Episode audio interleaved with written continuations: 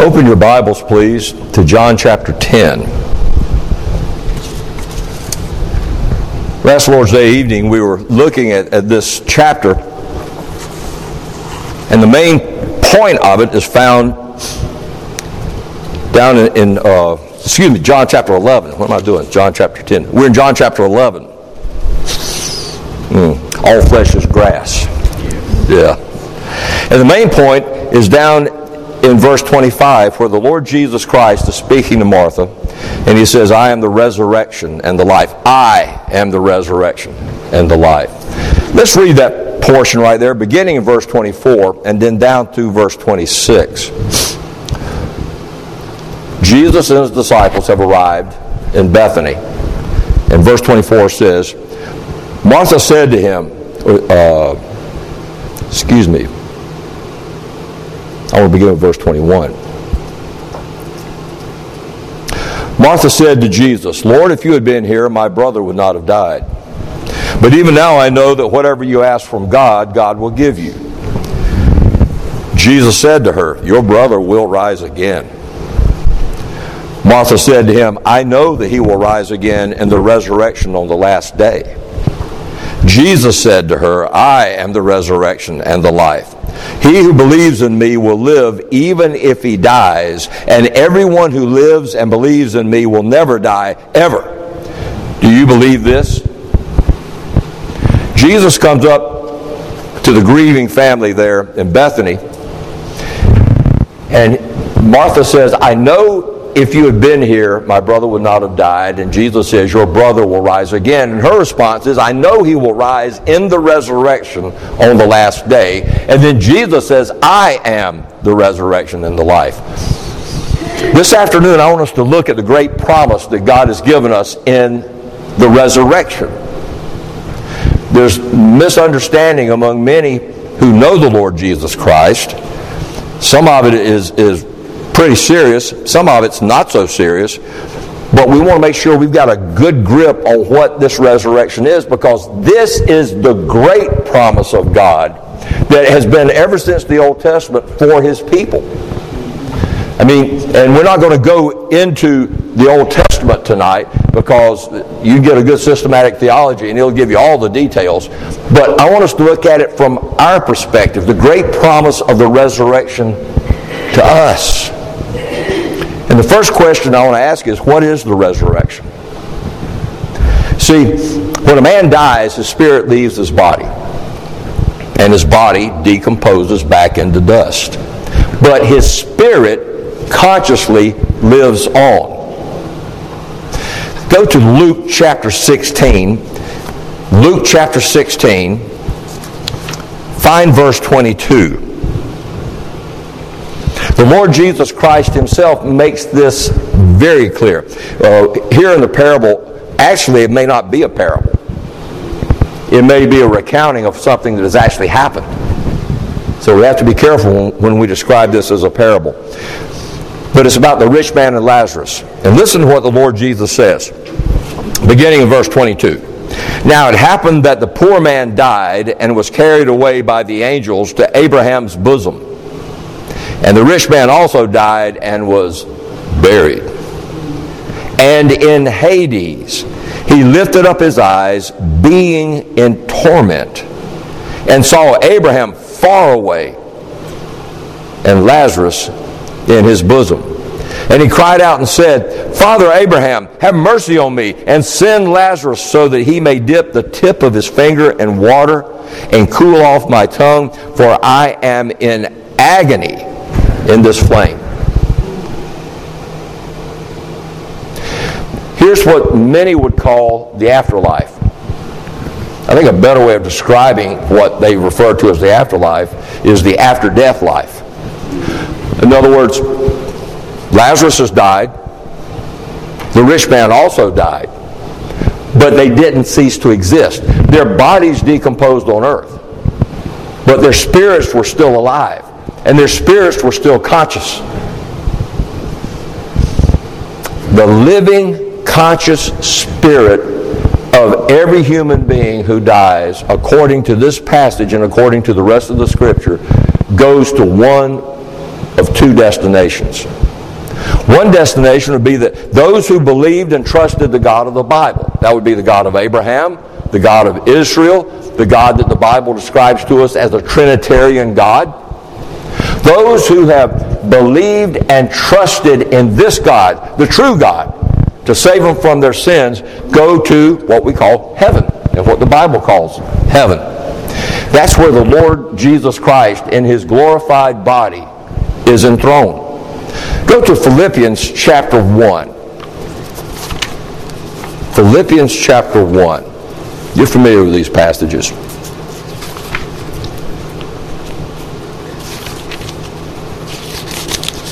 Philippians chapter one, in verse twenty-one, Paul says, "For me to live is Christ, and to die is gain.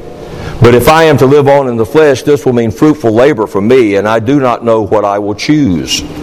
But I am hard pressed between the two, having the desire to depart and be with Christ, for that is much better." What's he talking about? He says, I'm tired, life's hard, I'd like to die and go home to heaven and be with Christ. He's saying that he knows that when he dies, his body is going to decompose, but his spirit will still be alive. His spirit will still be conscious. His spirit will be aware, and his spirit will be enjoying the presence of the Lord Jesus Christ enthroned in heaven. And then go to Second Corinthians. Second Corinthians chapter five. Look at verses six through eight. This is one of the classic verses about this subject. "Therefore, being always of good courage, and knowing that while we are at home in the body," that is here, "we are absent from the Lord," because He's there.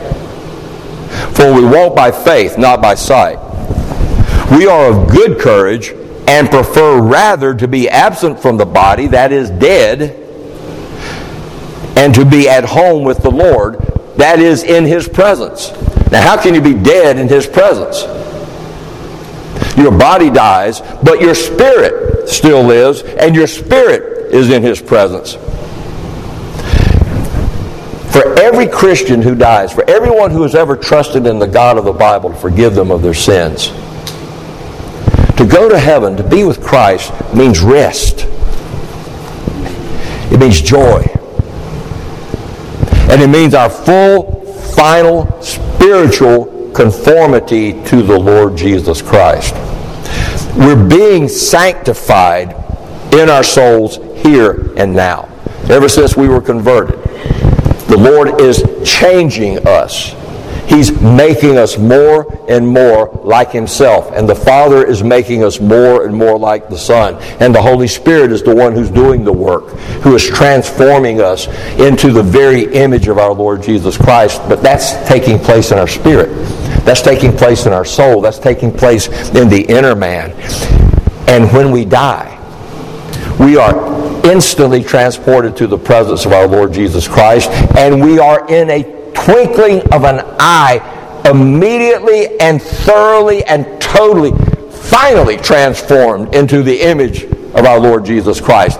We're working at it now, and we get so frustrated with ourselves now, and we, we get mad with ourselves, and we become impatient, and we get weary of the fight. But when we die, every bit of remaining sin will be obliterated from us. It's going to stay right here with the body. Our flesh is going to stay with the body.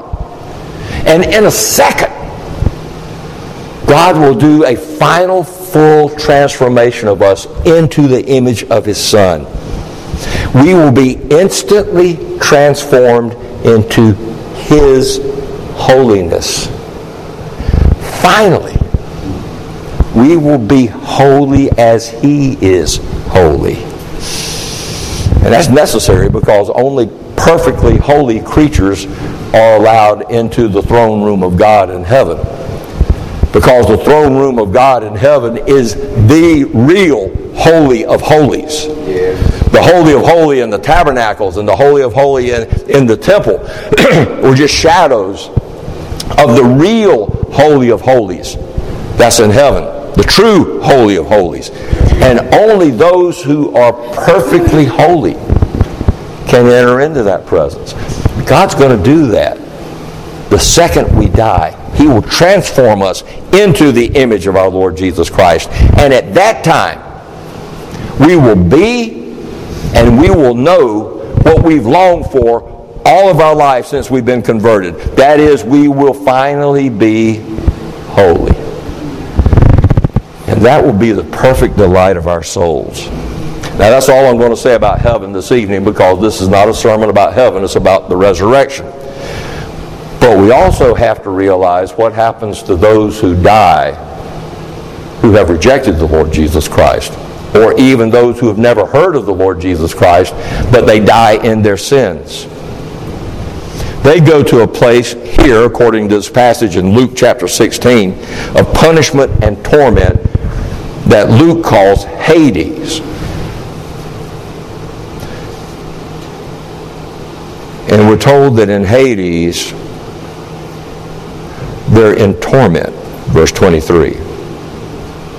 And in verse twenty-four, the rich man in Hades says he's in agony. He is in spiritual torment. He is in spiritual agony. His body has been buried and rots, but his spirit, his inner man, lives on. And it's living on in this torment and in this agony.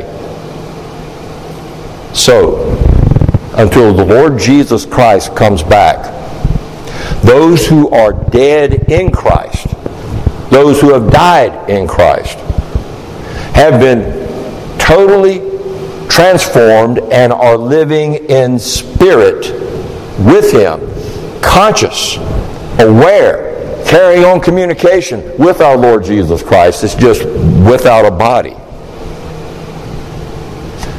But God has provided something even better than that for us. And what God has provided for us is a new body. For all of those who have died in Christ, there is the promise of the resurrection, the good resurrection. And the resurrection is when God provides for all of His children a new body for their holy souls. Remember, God created man, a body with a spirit. What did He create first in the creation of man? He formed man out of what? The dust of the earth. And then He breathed His spirit into man. And man became a living soul, a living being. We are created to be spirit and body. We're not a spirit in a body. We're not a body with a spirit. We're spirit and body. What makes you human is the fact that you are both spirit and body. We are created intentionally different from the angels. The angels are spirit only. They don't have a body. Now, they can take on a, uh, an appearance when they come to earth, but Hebrews says He makes His angels ministering spirits. But He created us particularly with bodies. And to those who have died and are with the Lord Jesus Christ in heaven, who are spirit but who have lost that body, they long to receive a new body. Go with me to Second Corinthians. We're leaving Luke now. We're going to Second Corinthians chapter five, where we were just a minute ago. Now I'll read verses one through five. For we know that if the earthly tent, which is our house, is torn down, we have a building from God, a house not made with hands, eternal in the heavens.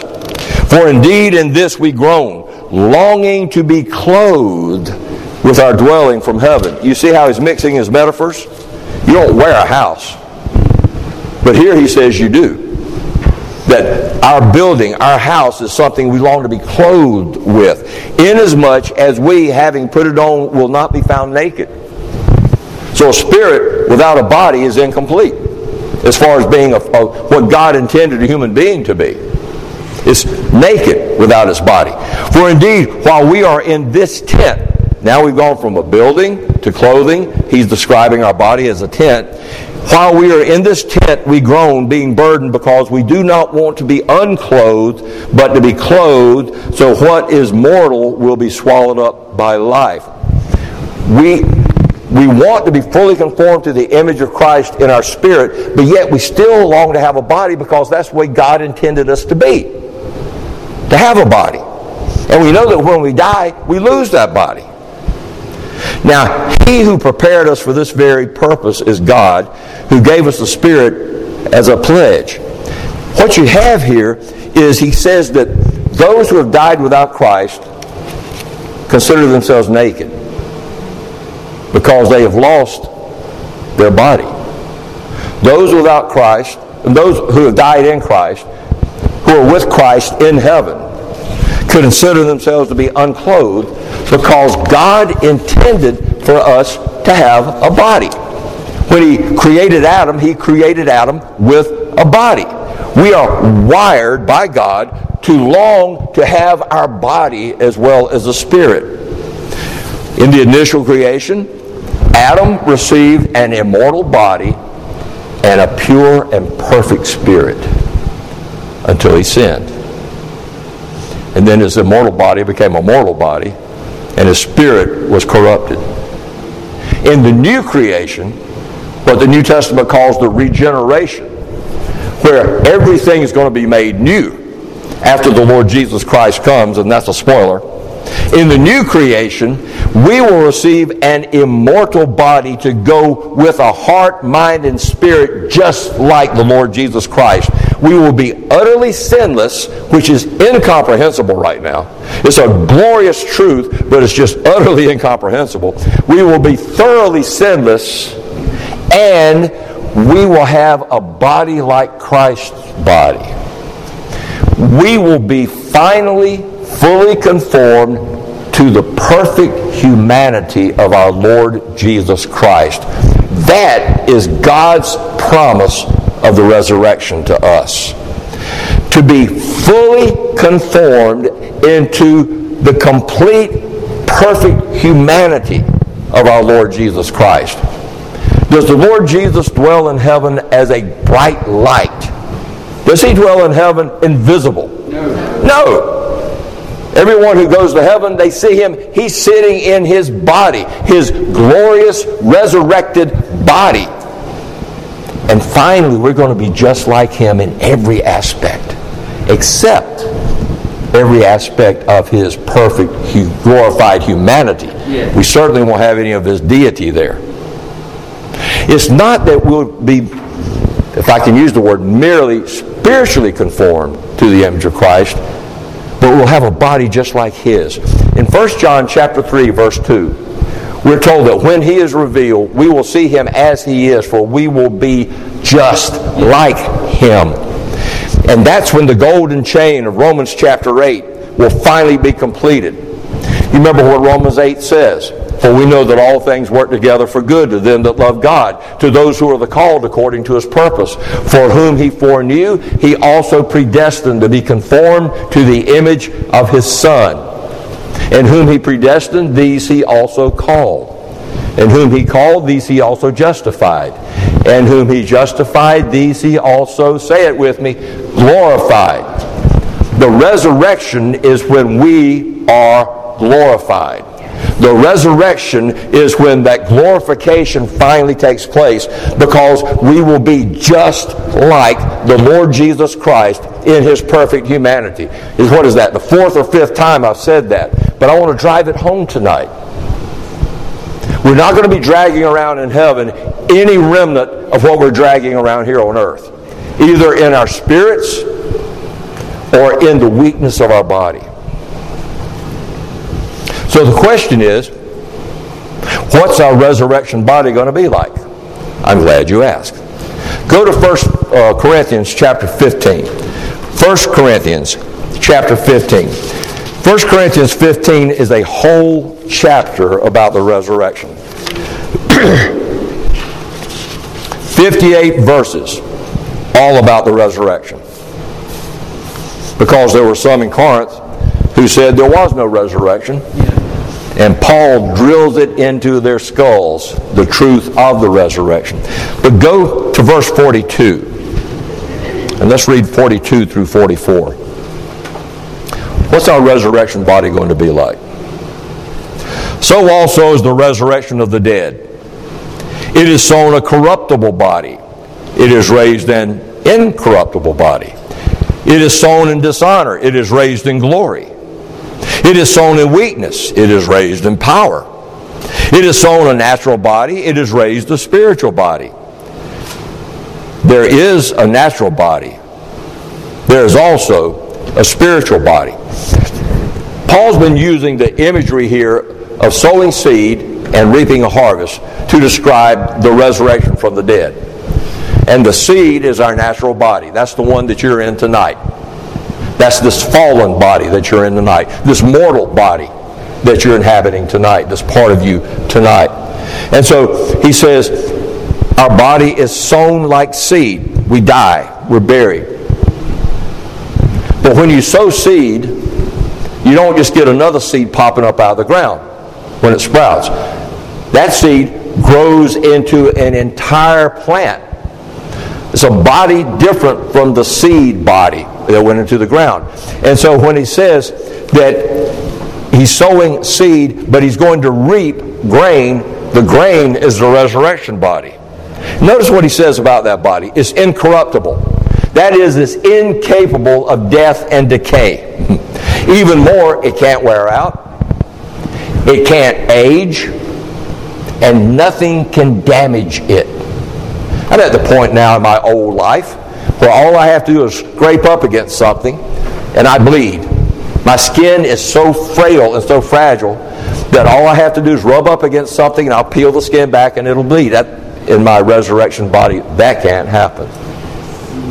Our body will be incorruptible. And I say that the body will not age. We will forever be in the prime of life. When Adam and Eve were created, were they created as little babies? No, they were created as adults. They were created as adults in the prime of their adult life. That's the way we're going to be forever and ever in heaven. We won't age, we won't wear out, and we can't possibly be damaged. And forever, we're going to be in the prime of our youth in heaven. Then he says our bodies are glorious bodies. But notice what he says. It's a glorious body as the opposite of dishonor. There'll be nothing about us to be ashamed of. Everything about us will be just like the Lord Jesus Christ. We will never dishonor ourselves with sin ever again. And since we will be holy as he is holy, Romans eight seventeen says we will be glorified in him and with him. And since we eternally are going to be united to the Lord Jesus Christ, like a branch is united to the vine, we're going to share in his glory forever. It's one thing to be standing on the stage when the person that is the center of attention and the person who is being, if I can put it like this, glorified, has all the spotlights on them, and you're standing off to the side and you get a little bit of the spotlight on you. That's a little bit of glory on you. That's not what's going to happen with us. We are spiritually united to the Lord Jesus Christ. We are spiritually, organically united to him, and we will share in his glory. You say, no, that, that doesn't sound fair. Fair's got nothing to do with it. This is what God has decreed, and that's the way it's going to be. We will share in the glory of the Lord Jesus Christ. It's going to be a glorious body. It's going to be a powerful body. Everything that God wills for us to do, we will be able to do it. Whatever he wills for us to do, we will be able to do it. Let me put it like this. In the resurrection, no more fatigue. And everybody says, amen. Yes. No more weariness. No more tiredness. Perfect power. all the time to be able to do everything God wills for us to do. He says down here, it's going to be a spiritual body. Please note, spiritual is contrasted with natural. Spiritual is not contrasted with physical, because it is going to be a physical body, but it's also going to be a spiritual body. What do you mean? Our natural body, the one you have now, is susceptible to be dominated by sin. First Corinthians two fourteen says, "For the natural man does not receive the things of the Spirit of God, for they are foolishness to him." In our natural bodies, we are susceptible to sin. But in a spiritual body, everything is completely, joyfully, enthusiastically subjected to and obedient to the Holy Spirit. That's why it's a spiritual body. Mm. First John three two. When we see, when He is revealed, we will see Him as He is, because we will be like Him. How much does the Lord Jesus Christ, God the Son, incarnate, how much does He love His Father? How much? You say that's a foolish question, Harry. I mean, yeah, it's incomprehensible. We can't calculate it. I mean, what do you mean, how much? We know from the Scriptures that the Lord Jesus Christ is one with the Father. That He and the Father are one. That His love for the Father is immeasurable. His love for the Father is thorough and complete and absolute. And that all His desire is to glorify His Father. How much does the Father love the Son? Same answer. If we're going to be just like the Lord Jesus Christ, according to First John three two, then we're going to love Him and love the Father just like the Lord Jesus Christ loves His Father, and just like the Father loves the Lord Jesus Christ. That's what it means to have a spiritual body. Absolutely, thoroughly dominated by the Spirit of God. No more sin. So when will God resurrect our bodies? Or put it like this, when do we get our resurrected body? And the answer is, the day that the Lord Jesus Christ returns in glory to earth is the day we receive our resurrection body. Remember, all those who die in Christ, until He returns, immediately are in His presence spiritually, consciously, joyfully, delightfully, but without a body, longing to receive that body. But go to First Thessalonians chapter four. And we'll see when we receive that resurrection body. First Thessalonians chapter four, verses fourteen through eighteen. You're familiar with this. "For if we believe that Jesus died and rose again, even so God will bring with Him those who have fallen asleep in Jesus." So you see what's happening? The Lord Jesus Christ is returning to earth, but He doesn't come back alone. He comes back with all of those who have trusted Him. The book of Revelation says we come back on white horses. Now, that's a nice note, but that's not the most important thing. The most important thing is we will be with Him. And we're coming with Him for a reason. Our spirits are coming with the Lord Jesus Christ for a reason. Verse fifteen. "For this we say to you by the word of the Lord." In other words, this is what Jesus said, "that we who are alive and remain until the coming of the Lord will not precede those who have fallen asleep," that is, who have died. You, you know that falling asleep, we saw that last week when Jesus says, our, our brother Lazarus has fallen asleep. He sleeps. That's a Hebraism, for he died. And the reason they use the term falling asleep is because in sleep you anticipate waking up. He says, "For the Lord Himself will descend from heaven with a shout, with the voice of the archangel, and with the trumpet of God, and the dead in Christ will rise first. That's the resurrection. Then we who are alive and remain will be caught up together with them in the clouds to meet the Lord in the air, and so we shall always be with the Lord. Therefore, comfort one another with these words. What happens? The Lord Jesus Christ comes back. Our spirits come back with him. He shouts, "Rise!" It won't be "Lazarus, come forth." It's just going to be, "Come forth!" And all of our bodies, those who have died in Christ, will rise from the grave. Glorified, resurrection bodies rising from the grave. Our spirits will meet them in the air with Christ. We will be glorified at that moment. That's when we receive our resurrection bodies.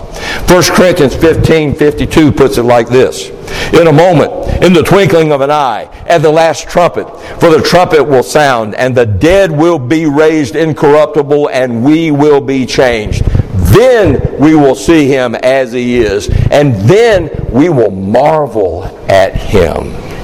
We will be filled with joy inexpressible and full of glory forever." Now, I would be unfaithful to Scripture if I didn't remind us there'll also be a resurrection of the wicked. Go to John chapter five. In verse twenty-eight.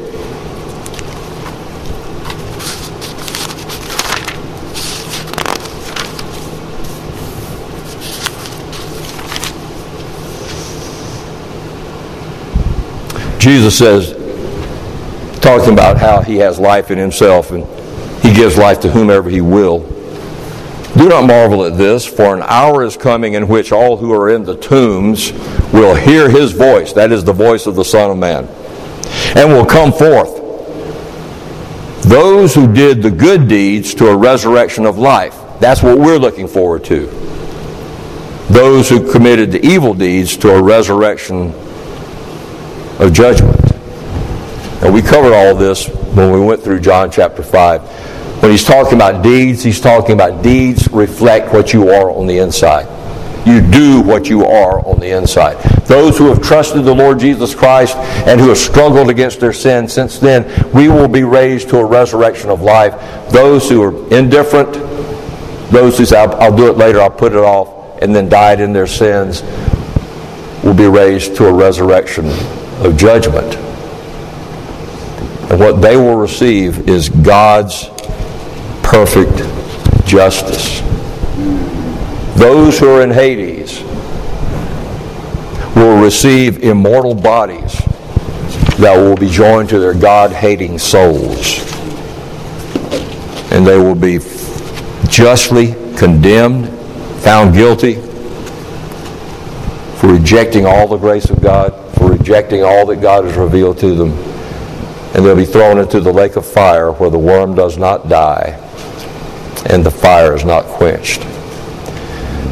That's why we pray. God, give them receptive hearts to repent and trust Christ. I mean, Lord, you, you lavished your grace on us, and you converted us. You converted us. Oh, Father, convert them too, that they might be resurrected with the just, that they might be brought to repentance, that they might glorify you here now from a new heart and a new spirit that you give them now. But we're talking about the resurrection of the just tonight. We're talking about our resurrection tonight, so let's return to that. Finally, what are we going to do in the new heaven and the new earth in these resurrection bodies? I mean, if we're fully conformed to the image of Christ, body and soul, what do we do forever? Well, Revelation describes the loud, joyful singing and praises to God that are taking place in the new heavens and the new earth. Revelation seven nine says that there was a multitude that no man could count, of every nation, tribe, people, and tongue, singing praises to God. Revelation five nine says that they sang a new song and said, "Worthy are you to take the scroll and open its seals, because you, Lord Jesus, were slain and purchased to, and purchased to God with your blood people from every tribe and tongue and people and nation, and you made them to be a kingdom and priests to our God, and they will reign on the earth, the new earth." Revelation five twelve says we're going to join the angels singing praises to God. Worthy is the Lamb that was slain to receive power and riches and wisdom and strength and honor and glory. Hmm. We're going to sing that with bodies that are powerful and glorious, which means we'll never tire. We'll never tire of gazing at Christ, of praising Christ in these glorious resurrection bodies. But there's even more. Go to Luke chapter nineteen. This is our last passage for the evening. Luke chapter nineteen.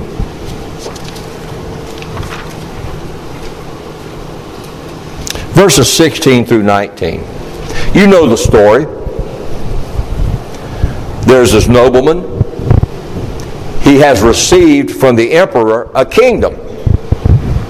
So he goes to receive his kingdom. He's going to check it out and get ready to move there.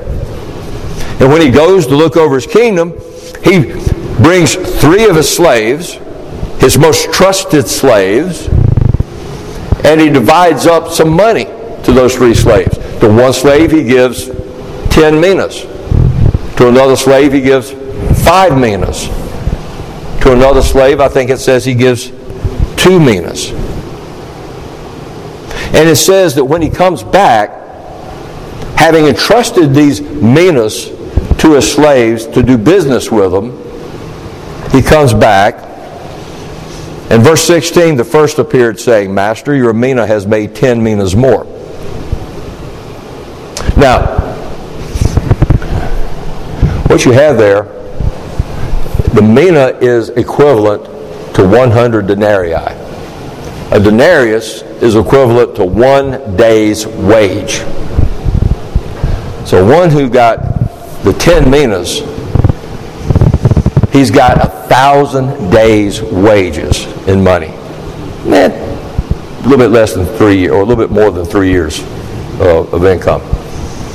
The one who got five minas, He ended up with, excuse me, he ended up with uh, five hundred days' wages. So he's got about a year and a half's worth of income. This will give you some idea. But notice verse sixteen. "So the first appeared, saying, Master, your mina has made ten minas more. And he said to him, Well done, good slave, because you have been faithful in a very little thing." Three and a half years' wages is a very little thing compared to what the king has. Yeah. "Because you have been faithful in a very little thing, you are to be in authority over ten cities." And then the second one came, and he says the same thing. "You're going to be in authority over five cities." Hmm. Five cities. Ten cities. You're now in authority over those cities. That's work. That's work. But it's rewarding work. It's joyful work. We are going to work in our resurrection bodies in the new heavens and the new earth. But it's going to be wonderfully rewarding work that the Lord has for us to do. The Lord has work for us in our incorruptible, glorious, powerful spiritual bodies. Forever and ever, we'll serve Him in ways that utterly please Him, and ways that He is yet to reveal to us. It's going to be glorious work for Him that won't be laborious or wearying. You're not going to need Gatorade. You're not going to need to take a nap, because you're going to be in your glorified, powerful body working for the Lord Jesus Christ. But it is going to be wonderfully delightful work. Adam and Eve had perfect bodies and perfect spirits until they sinned. They were able to do everything that God told them to do, everything God wanted them to do in their bodies. They had the ability to do that. And what did he tell them to do? Tend my garden.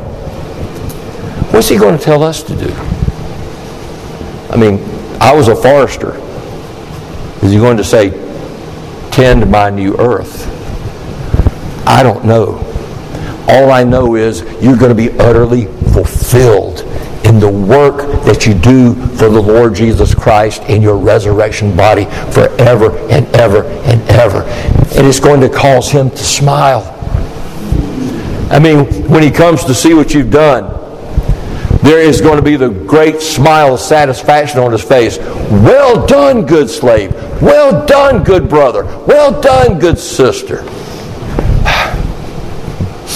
And it's going to make us love him and love one another even more and more and more forever. Hmm. Folks, all of this is the resurrection. This is what we have looking for, to look forward to. This is what is going to happen with us. And all of these resurrection blessings are by his amazing grace. Yes. To him be the glory for what he has planned and purposed for us. Would you stand with me, please?